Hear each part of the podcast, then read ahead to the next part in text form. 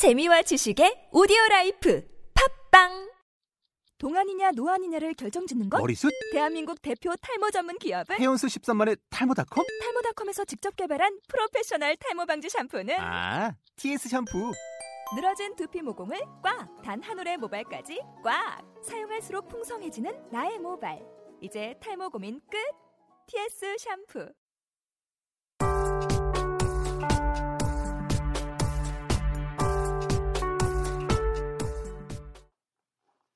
네, 태기 웅이의 세상 쪼개기 2화 3부 코너 문화 쪼개기 시간입니다. 어, 저희가 이 코너 아마 아실 거예요. 저희 둘이서 이제 각자 어떤 문화 관련된 이야기들을 준비해와서 소개해드리는 시간인데요. 네. 어, 오늘 MC 웅은 무슨 책 한 권을 들고 나왔어요? 지난주에 나 따라하는 건가? 책 가지고 나왔다고? 네, 이번에 제가 소개해드릴 주제는 책입니다. 지난 방송에서 MC 택이 홍대리 시리즈를 소개해줬는데요. 네. 제가 이- 가지고 나온 이 주황색 책은 사단법인 올제의 올제 클래식스입니다. 음, 되게 생소하신 분들도 있을 거예요. 근데 어, 일단 사단법인 올제에 대해서 설명을 드릴게요.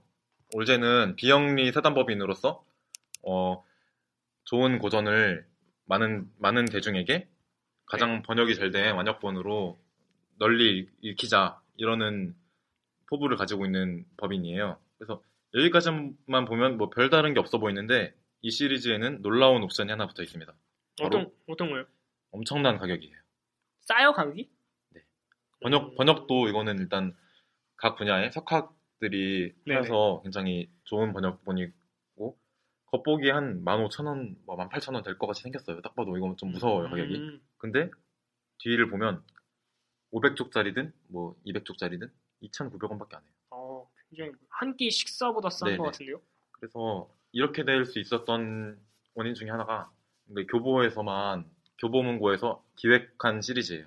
음, 그래서 올제가 진행하는 거고 또 이거를 삼성에서 무료로 유통을 후원해서 이런 가격이 나올 수 있는 것 같고요. 음, 맨 처음에는 뭐 국가, 아리스토텔레스의 정치학, 네, 공- 아, 네, 공자의 논어, 아, 얘기만 들어도, 아, 얘기만 들어도? 읽을 수가 없는 책들인데? 최치원의 고운집 이런 시리즈로 네. 시리즈가 발간됐고 모두 2,900원이었고요. 음, 그래서 근데 문제는 책을 낼 때마다 5,000부 한 장으로 찍어요. 아, 그러니까 그렇게 많이 찍을 수는 없는 거죠. 돈이 안 되니까. 그쵸. 그 중에 4,000부만 교보에서 판매를 딱 하고요. 나머지 책들과 안 팔린 책들 이런 거는 복지시설이나 뭐 교도소, 뭐 군부대 이런 데로 기증한다고 하니까 뭐 되게 취지가 좋은 것 같고 이렇게 4,000권만 한정 판매다 보니까 뒤늦게 막 못 산 사람들이 막 줄을 서고 막 그래요. 막 찾기도 하고 앞에 나온 책들은 못 구하는 거잖아요. 이제 그런 그쵸. 거는 뭐 중고 시장에서 거의 막 수십 배 비싼 가격에 뭐 거래되고 있기도 하고요. 뭐 구차, 뭐 리바이어던, 방법 서설, 영웅 패설 이런 것도 굉장히 인기가 많았고 제가 지금 가지고 나와, 나왔던 거는 방금 말씀드린 세 권의 책과 같이 나온 구차, 유리알 유이, 헤르만 헤세의 유리알 유이죠. 총 4권이 풀렸었고요. 이것, 이것도 저도 늦게 소식을 들어가지고 온라인에서는 품절이고 가가지고 강남 교보문고 가서 겨우 산 거예요. 음. 한권 남아 있는 거. 이렇게 정말 서두르셔야 살 수 있는 올제 클래식인데, 어, 1월 8일, 며칠 안 됐죠? 네. 이번 주에 비- 이 올제 13번째 시리즈가 출간됐습니다. 이번에 출간된 책은 장자, 열자, 바가바드, 기타, 젊은 베르테르의 슬픔인데, 8일 목요일 오전 11시부터 인터넷 교보문고와 광화문 교보 매장에서 구입할 수 있고요. 이건 이미 온라인 판매분은 다 나가, 나간 상태고, 어, 12, 뭐야, 9일 오전 11시부터 전국 교보문고 매장에서 2,900원에 구입할 수 있다고 해서 제가 10일날 가봤어요. 네. 근데 강남 교보문고에 갔는데 안- 없다는 거예요, 아직. 그래서 언제 들어와요? 이랬더니 11일날 들어온대요. 오늘이죠. 네, 오늘이네요. 그래서 녹음, 녹화 마치고서는 바로 사러 갈 생각이고요. 이로써 한 발행한 지 3년이 됐는데, 이 올제의 이런 지혜 나눔 프로젝트가 50종을 책 돌파했어요, 이번에. 50권에서 53, 50권에서 53권까지 나온 거라서 13번째 시리즈까지. 그래서, 어, 이렇게 현재까지 진행된 상태고요. 올제 클래식이 2,900원에 쭉 나오는데, 이 중에 좀 반응이 좋았던 책이나 구할 수 없는 책들을 올제 셀렉션즈라고 해가지고 약간은 더 비싼 가격에 판매를 하고 있어요. 음, 다시 네네 발하는 재발매를 거. 하는 건데 저도 노너를 이때 못 구했거든요. 네. 처음에 나온 거를 그래서 올제 셀렉션즈로 저는 구매를 했어요. 음, 한글 노너를. 근데 굉장히 저도 좋게 봤는데 대신 가격은 7,900원이에요. 뭐 올제 클래식스에 비해서는 꽤 높지만 그래도 싼, 싸다고 생각하고 이 노너 책 딴 거 보니까 17,000원 정도 하더라고요. 그래서 우리나라 일반적인 책 가격으로 생각하면 좀 저렴한 것 같고요. 그리고 이미, 앞에 나온 책들 어쩔 수 없지만 진짜 뭐 사라고 마음 먹으면 살 수 있을 거예요. 뭐 중고나라 이런 데서. 근데 굳이 막 그 사람들한테 막 그렇게 해주긴 싫고 그 사람들한테 막 악의적인 리셀러들이 있더라고요. 진짜 일부러 음. 한정판이니까 사놓고 나중에 비싸게 팔아먹으려고. 그래서 앞으로 저는 나올 때마다 좀 모아볼 생각이고요. 이게 원래 올제 사이트 회원 가입을 하면 그 SMS로 문자가 와요. 뭐 언제 발매된다. 그러니까 관심 있으신 분들은 한번 이번 방학을 기회로 뭐 책을 읽어보는 고전을 읽겠다 이런 계획이 있으신 분들은 올제로 시작하시는 것도 굉장히 좋을 것 같습니다. 이게 대부분 고전이잖아요. 네네. 그러면 읽어본 거 있어요? 그 중에? 어, 그러니까 단순히 산 게 아니라 정말 네네. 완독하거나 그런 책들. 아, 일단 노너 제가 산 거는 다 완독을 했고요. 음, 저는 막 고전보다는 네. 고전이라고 하면 노너 노너를 저는 좀 올제 셀렉션즈로 그러니까 사가지고 읽었고 철학 느낌의 책들. 네 그리고 문학도 있어요. 헤르만 헤세의 의 유리알 유이를 제가 이렇게 들고 나왔는데 굉장히 감명 깊게 봤거든요. 옛날에 원래 이걸 한번 보려고 했던 책인데 도서관에서 되게 옛날에 나왔던 번역본을 빌려봤는데 이거는 읽을 읽을 수가 없는 거예요. 번역이 진짜 개떡같이 돼 있어가지고 그쵸. 그래서 그건 읽다가 막 포기하고 막 다시 빌렸다가 포기하고 이랬다가 올제를 통해서 사게 됐는데 이거는 굉장히 번역이 좀 잘돼 잘돼 있어서 보기가 편했고요. 음, 그럼 가격 때문이기도 하겠지만 네, 아무래도 그만큼 품질도 어느 정도 네네. 따라주니까 사람들이 네. 계속 사겠네요. 네 어떤 뭐 신문을 통해서 소개된 뭐 유명한 교수님이라든지 뭐 그런 분들이 권위 있거나 실력이 있다고 뭐 판명된 분들이 거의 번역을 하셨고요. 음, 애초에 목표가 지혜, 지식 나눔 뭐 이런 거다 보니까 더 이런 쪽에 신경 쓰는 것 같고 앞으로 점점 이런 문화 프로젝트가 많아졌으면 좋겠어요. 그리고 지식 나눔이면은 네. 굳이 한정 판매 아니고 좀 많이 팔았으면 좋겠는데 또 완전히 또 이익이나 이런 거를 생각 안 할 수 없으니까 그렇겠죠. 뭐 안타깝네요. 그 부분은 네, 조금 아쉽긴 하네요. 아쉽긴 한데 네. 그래도 어, 서울에 사시는 분들은 뭐 온라인 판매본이 소진된 후에도 교보문고에 뭐 며칠 안에 가시면 구할 수 있는 수준이에요. 음. 다행히도 아직은. 그래서 구하셔도 되고 하지만 어, 방금 뭐 지식 나눔인데 약간 아쉬움이 있다고 말씀하셨잖아요. 네네. 그것도 이쪽에서는 고려를 한 것 같아요.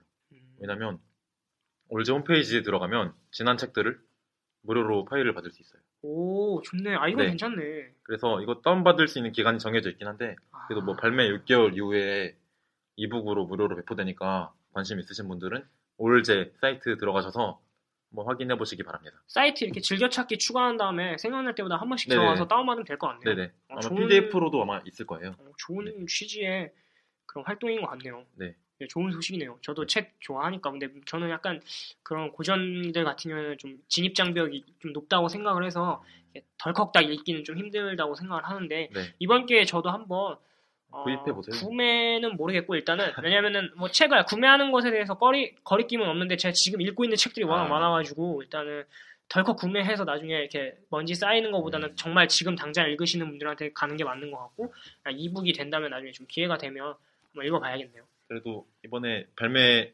신간이 발매된 기념으로 2,900원 정도는 아니 덜컥- 그거는 투자할 수 있죠. 그건 네. 투자할 수 있는데 혹시나 정말 급하신 분들이 있을 수도 있으니까 그거는 좀 제가 생각을 해봐야겠네요. 알겠습니다. 역시 살아있는 양심 네, MC 제가- 탱님.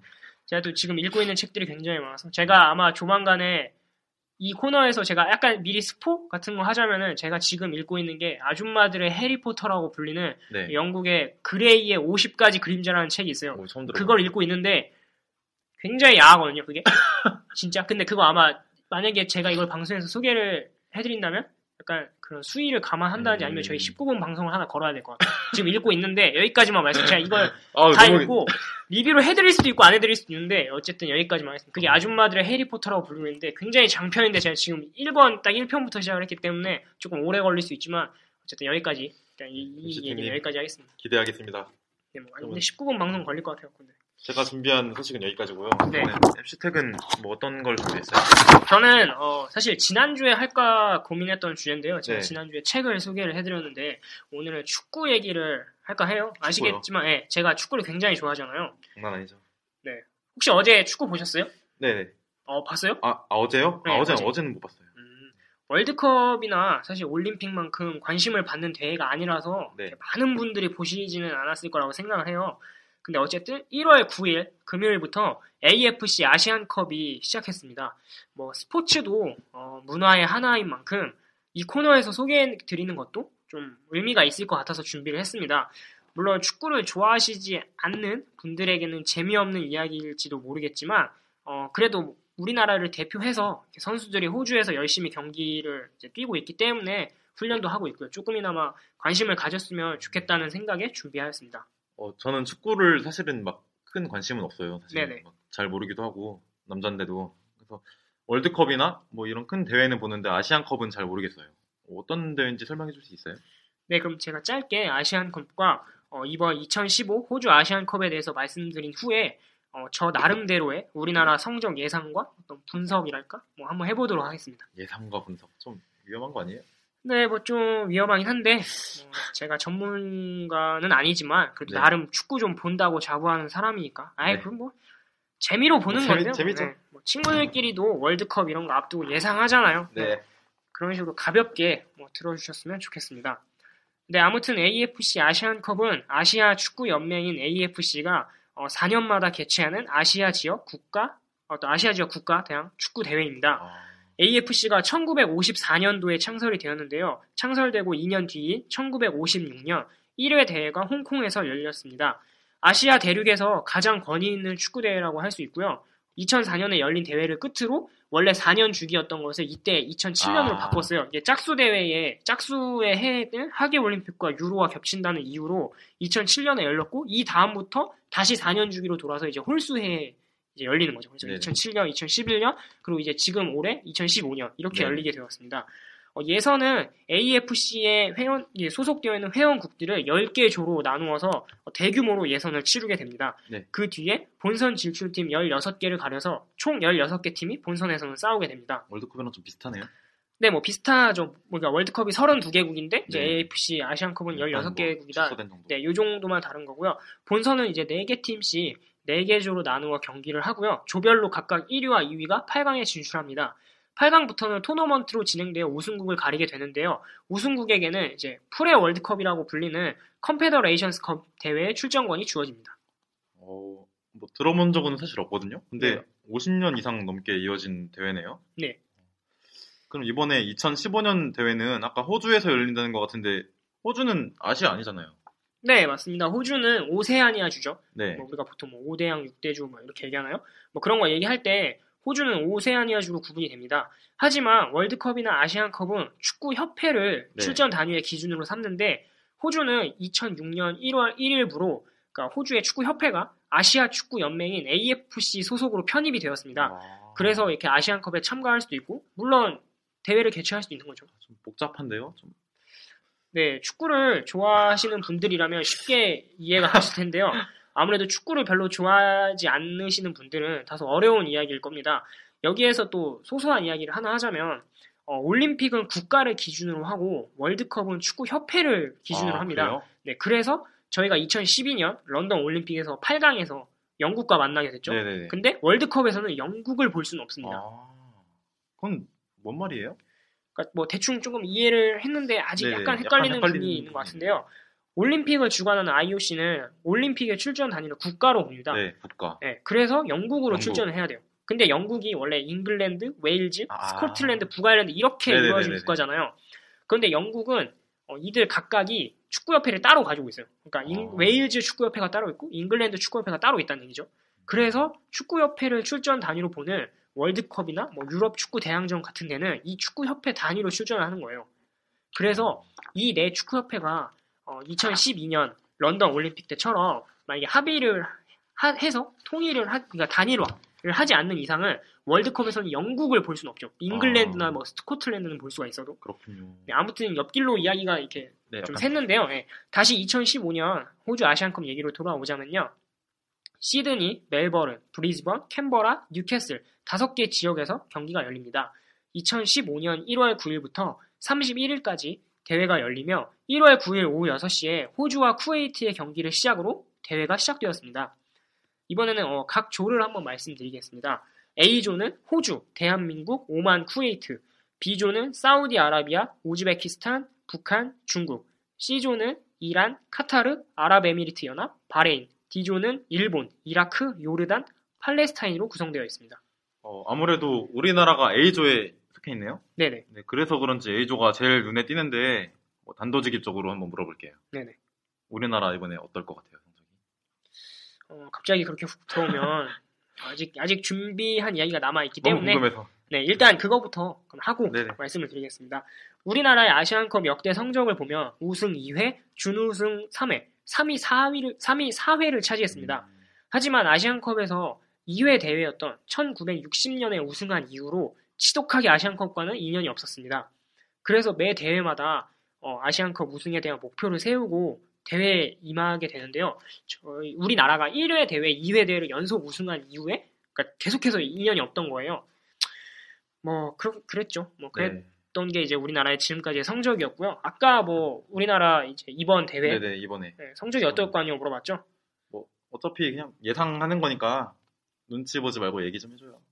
네, 뭐 제 예상에는 어, 조별 리그는 사실 무난하게 뚫을 것 같아요. 뭐 네. 특히 호주를 제외하고는 딱히 큰 적수가 없고 또 어제 경기에서 오만을에게 승리를 하면서 승점 3점을 획득하기도 했고 뭐 그렇게 뚫고 뭐 어쨌든 결과 어쨌든 일단 4강까지는 갈 것 같고요. 조별 리그 뚫고. 예, 조별 리그 뚫고 네. 8강도 이기고 4강까지는 갈 것 같아요. 그리고 솔직히 결승 진출 여부는 잘 모르겠는데 결승에 간다고 해도 좀 단언하면은 우승은 못할 것 같아요. 그러니까 뭐 8강이나 4강에서 누구를 만나고 뭐 이런 거에 따라서 좀 달라지기 때문에 네. 좀 이런 이야기가 하고 싶긴 한데 뭐 길어지니까 그냥 결과적으로 얘기하면 저는 딱 잘라서 우승은 못할 것 같아요. 왜 그렇게 막 슬픈 얘기를, 예상을. 저도 물론 이제 축구 팬이고 또 대한민국 사람이고 하니까 우승을 간절히 바라죠. 바라는데 어, 제 개인적인 생각에 좀 선수들이 선수들이 부담을 좀 많이 갖는 것 같아요. 아, 항상 아시안컵 때 이번에는 꼭 우승컵을 들어 올려야 된다는 식으로 언론에서도 굉장한 사명감을 심어주거든요. 사실 반세기 동안 거의 우승이 없었으니까. 그리고 솔직히 우리가 항상 아시아의 최강이라고 좀 얘기를 하잖아요. 축구가 아무리 좀그 아시아가 상향 평준화 되어 있다고 해도 우리가 좀 자부를 하고 있는데 정작 아시안컵에서 50년 넘게 우승컵이 없다는 건 사실 좀 그런 얘기를 하는 게 부끄러운 거죠. 그러게요. 월드컵이나 뭐 올림픽에서의 네. 성과 이런 것들을 좀 차치하고서라도 어쨌든 그런 점이 선수들에게는 조금 부담감이 되는 것 같아요. 또 지금 감독이 이제 그 울리 슈틸리케 감독님이 부임하고 첫 메이저 대회예요. 네. 지난 지금까지 평가전만 했었는데 첫 메이저 대회인데 이건 역시도 감독님을 비롯한 다른 코칭 스태프들도 약간은 이 점이 좀 부담감으로 작용을 한다고 봐요. 그 부담감이라는 게 되게 축구에 있어서 좀 변수가 많이 되나 봐요. 그쵸 아무래도 아, 꼭 이겨야 된다는 부담감이 있으면 경기력에서 확실히 드러나게 되고 뭔가 코칭 스태프들도 이런 성적에 대한 부담감 그리고 첫 메이저 대회라는 부담감이 조금 억누르게 된다면 좀 무리하게 뭔가를 좀 더 요구를 한다든지 좀 눈이 경기를 좀 객관적으로 바라보기가 힘들게 되거든요. 네네. 네, 뭐 그런 것들이 좀 억누르지 않나 싶어요. 그리고 또 최근에 네. 이번 지금 아시안컵으로 나가는 이 멤버가 어, 사우디전과 오만전을 두 경기를 치렀는데 제가 이 두 경기를 다 봤거든요. 네네. 네, 저도 두. 경기를 모두 이기긴 했어요. 근데 사실 그 두 경기만 놓고 판단하기 좀 어렵지만 이 전력만 놓고 보면 우승은 힘들 것 같아요. 어, 그런가요? 네, 물론 대회를 치르면서 조직력이 더 탄탄해지는 부분도 있으니까 뭐 음, 확언할 수는 없어요. 근데 당연히 대회에서 높이 올라가면 올라갈수록 강팀을 만나잖아요. 그렇죠, 그렇죠. 우승을 하는 데 있어서 강팀들을 어쨌든 이겨야 되는데 일본이나 이란과 같은 강팀을 과연 지금의 이 전력으로 아, 이길 수 있나? 이 부분이 사실 저는 좀 의문이거든요. 그러니까 한일전은 좀 강하잖아요. 우리 좀. 근데 그럴 수는 있는데 이란의 수비를 뚫기도 힘들 것 같고 아. 일본도 굉장히 전력이 괜찮고 그렇죠. 어, 또 일본의 유기적인 패스 플레이에 좀 고전할 것 같기도 하고 뭐 개인적으로 그래요. 그리고 어제 경기도 어, 경기 막판에 김진현 골키퍼가 선방을 하지 않았다면 제가 봤을 땐 비기거나 조금 심하게 얘기하면 졌을 수도 있어요. 그리고 어떤 그러니까 물론 상대가 잘한 거니까 그렇게 기회를 내준 거지만 우리도 네. 그만큼 찬스를 많이 만들어내면 되는 거거든요. 네. 근데 우리가 찬스를 많이 만, 그 만들어냈던 장면도 사실 몇 개 되지 않, 않아요. 제가 음. 기억하기로 구자철 선수의 그 헤더 슈팅이나 손흥민 선수가 골대 맞힌 거 정도 빼고는 한 두세 번 정도. 네, 아무리 상대가 수비적으로 나왔다고 해도 이게 전체적으로 저희가 저희 팀이 그러니까 우리나라 선수들이 수비를 제대로 공략하지 못했다는 걸 반증하거든요. 그러니까 점유율을 높게 가져가면서 상대에게 기회를 많이 내주지 네. 않으려고 했어요. 어제 경기가 전체적으로. 뭐 그런 점은 긍정적인데 어쨌든 단순히 볼을 우리 팀이 가지고 있는 수준을 넘어서 어떤 경기를 좀 효과적으로 지배한다는 느낌을 받으려면 계속 수비를 괴롭히고 뭐 날카로운 기회들이 만들어져야 하는데 그 부분이 좀 아쉽죠. 그래서 경기를 보는 내내 약간 무딘 창 같다? 그런 네. 느낌이 들었어요. 갈아야겠네요. 네, 아무래도 창 끝이 무디면 상대에게 치명적인 상처를 입히기 네네. 힘들잖아요. 계속 찌를 수는 있겠지만. 어, 뭐, 그렇죠. 물론, 의도적으로 이렇게 수비만 하겠다는 상대를 공략하기는 쉽지가 않아요. 이게 아무리 강팀이라고 해도 뭐, 브라질 같은 팀이 온다고 해도 대놓고 그냥 의도적으로, 아, 우리는 수비만 하겠어라고 하면은 당연히 브라질도 힘들어 해요. 그런 팀을 상대로. 하지만, 아시아 지역에서는 이러한 상황을 겪는 게 우리나라가 한두 번이 아니거든요. 그러니까 어. 우리나라 정도의 축구 수준이면 그래도 아시아권 내에서는 절대 우리나라를. 예, 우리나라를 무시하고 같이 맞불 작전으로 공격을 할 만한 팀이 몇 개 안 돼요. 그런 의미에서 본다면 어쨌든 이러한 상황을 한두 번 겪어보는 게 아니니까 이렇게 강팀으로 거듭나기 위해서는 이러한 상황에 대한 해법도 계속해서 제시를 해야 되는데 우리는 항상 이렇게 매번 수비를 두텁게 하는 상대에게 항상 고전했단 말이죠. 그러면 확실히 좀 공격력이 걱정되죠. 뭐 일단 그래도 어제 경기에서 긍정적인 면을 찾자면 일단 무실점을 했다는 거 그거는 칭찬할 수 있는데 어제 경기 막판에 보면은 확실히 체력적인 문제를 드러냈어요. 체력이 떨어지면서 상대에게 볼도 많이 내줬고 찬스도 많이 내, 내주었거든요. 아무래도 어, 높이 올라가기 위해서 토너먼트에서 좋은 결과를 얻기 위해서는 이런 부분은 꼭 개선이 되어야 할 것 같아요. 체력적인 보완과 좀 공격적인 플레이. 그렇죠. 좀 다양하게 좀 수비를 이제 공략할 수 있는 그런 전술들이 좀 필요하지 않나 생각해요. 그렇군요. 제가 축구에 큰 뭐 조회가 있는 거나 관심은 없지만 그래도 뉴스는 그래도 스포츠 뉴스를 좀 챙겨 보거든요. 네네. 그래서 뉴스를 보니까 우리나라가 이번 아시안컵에서 성적을 좀 좋은 성적을 내기 위해서는 손흥민 선수의 역할이 중요하다고 하던데 어떻게 생각해요? 네, 그렇죠. 아무래도 지금 우리 대표팀에 확실한 공격수가 없는 상태이기 때문에 손흥민 선수가 중요하죠. 어, 그동안 K리그, 그러니까 우리나라 자국 프로축구 리그에서 좋은 모습을 보여주었던 김신욱 선수와 이동국 선수가 모두 부상으로 대표팀에 맞아요. 뽑이지 않았기 때문에 손흥민 선수의 어깨가 더욱 무거워졌죠. 그리고 손흥민 선수가 그 2014-15 시즌, 그러니까 14년 하반기에 소속팀에서 굉장히 좋은 모습을 보여주었기 때문에 더 기대를 받고 있죠. 근데 조금 안타까운 건 우리가 기대를 걸고 있고 손흥민 선수가 소속팀에서 좋은 모습을 보여준 만큼 확실히 상대팀의 견제가 더 심해졌다는 얘기죠. 그래서 제 기량을 발휘하기가 다소 좀 어려운 것 같아요. 아무래도 어제 그럴 수 경기에서도. 예, 두 번인 두 번인가 세 번 정도 상대 수비수를 앞에 두고 슈팅을 때렸거든요. 그래서 상대 수비수를 맞출 수밖에 없었어요. 근데 이 부분에서만 봐도 어떤 상대가 그러니까 상대하는 팀들이 손흥민 선수가 편하게 슈팅을 할 수 없도록 계속 괴롭히고 달라붙는 거죠, 그대로. 그러한 견제가 효과적으로 이렇게 먹혀들었다는 증명이거든요. 네. 아무래도 그것을 만약에 조금 효과적으로 벗어났다면 분명히 그 상대가 없는 상태에서 슈팅을 했을 거예요. 근데 계속해서 상대 수비수를 맞췄다는 거는 그렇게밖에 이제 할 수 없도록 그 팀에서 견제를 굉장히 잘했다고밖에 볼 수가 없거든요. 노리고 한 거네요, 아예 전략으로. 뭐 아무튼 그런 점은 좀 안타깝지만 어찌 보면 에이스의 숙명이거든요. 이런 것들이 이런 상황도 극복하는 게 에이스의 숙명이니까 뭐 앞으로 너무 이렇게 그냥 한두 경기만 보고 에이 손흥민 뭐 별거 없네 이런 게 아니라 그게 사실 에이스라는 것 그런 거거든요. 우리도 만약에 상대 에이스가 있다면 이렇게 꽁꽁 묶어야 되는 전략을 똑같이 들고 나올 테니까 뭐 그래도 계속 응원하고 앞으로 더 기대를 해봐야죠. 기대가 필요하겠네요. 네. 아무튼 진짜 축구 애호가라는 게 딱 느껴지네요. 막 눈이 빛나고 뭐야 표정이 딱 너무 진지해서 말을 걸기 무서울 정도로 그런데 네. 그렇네요 좀. 아 이게 만약에 축구 방송이었다면 정말 이 주제 뭐 아, 다른 축구 얘기만 있으면 저는 막 한두 시간씩 하루 종일도 얘기할 수 있어요. 물론 평소에도 그러잖아요 술자리에서도. 그렇죠. 물론 얘기하는. 뭐 아마추어 축구 팬의 그냥 예상일 뿐이지만 친구들끼리도 술자리에서 이런 얘기 하면서 서로 막 야, 네가 맞다, 맞아. 막 내가 맞다 이렇게 하잖아요. 뭐 그런 소소한 재미를 드린 거죠. 일단 뭐 축구 방송은 아니니까 그렇죠. 그렇죠. 네. 여기까지 하기로 하고 뭐 마지막으로 하고 싶은 말 있어요?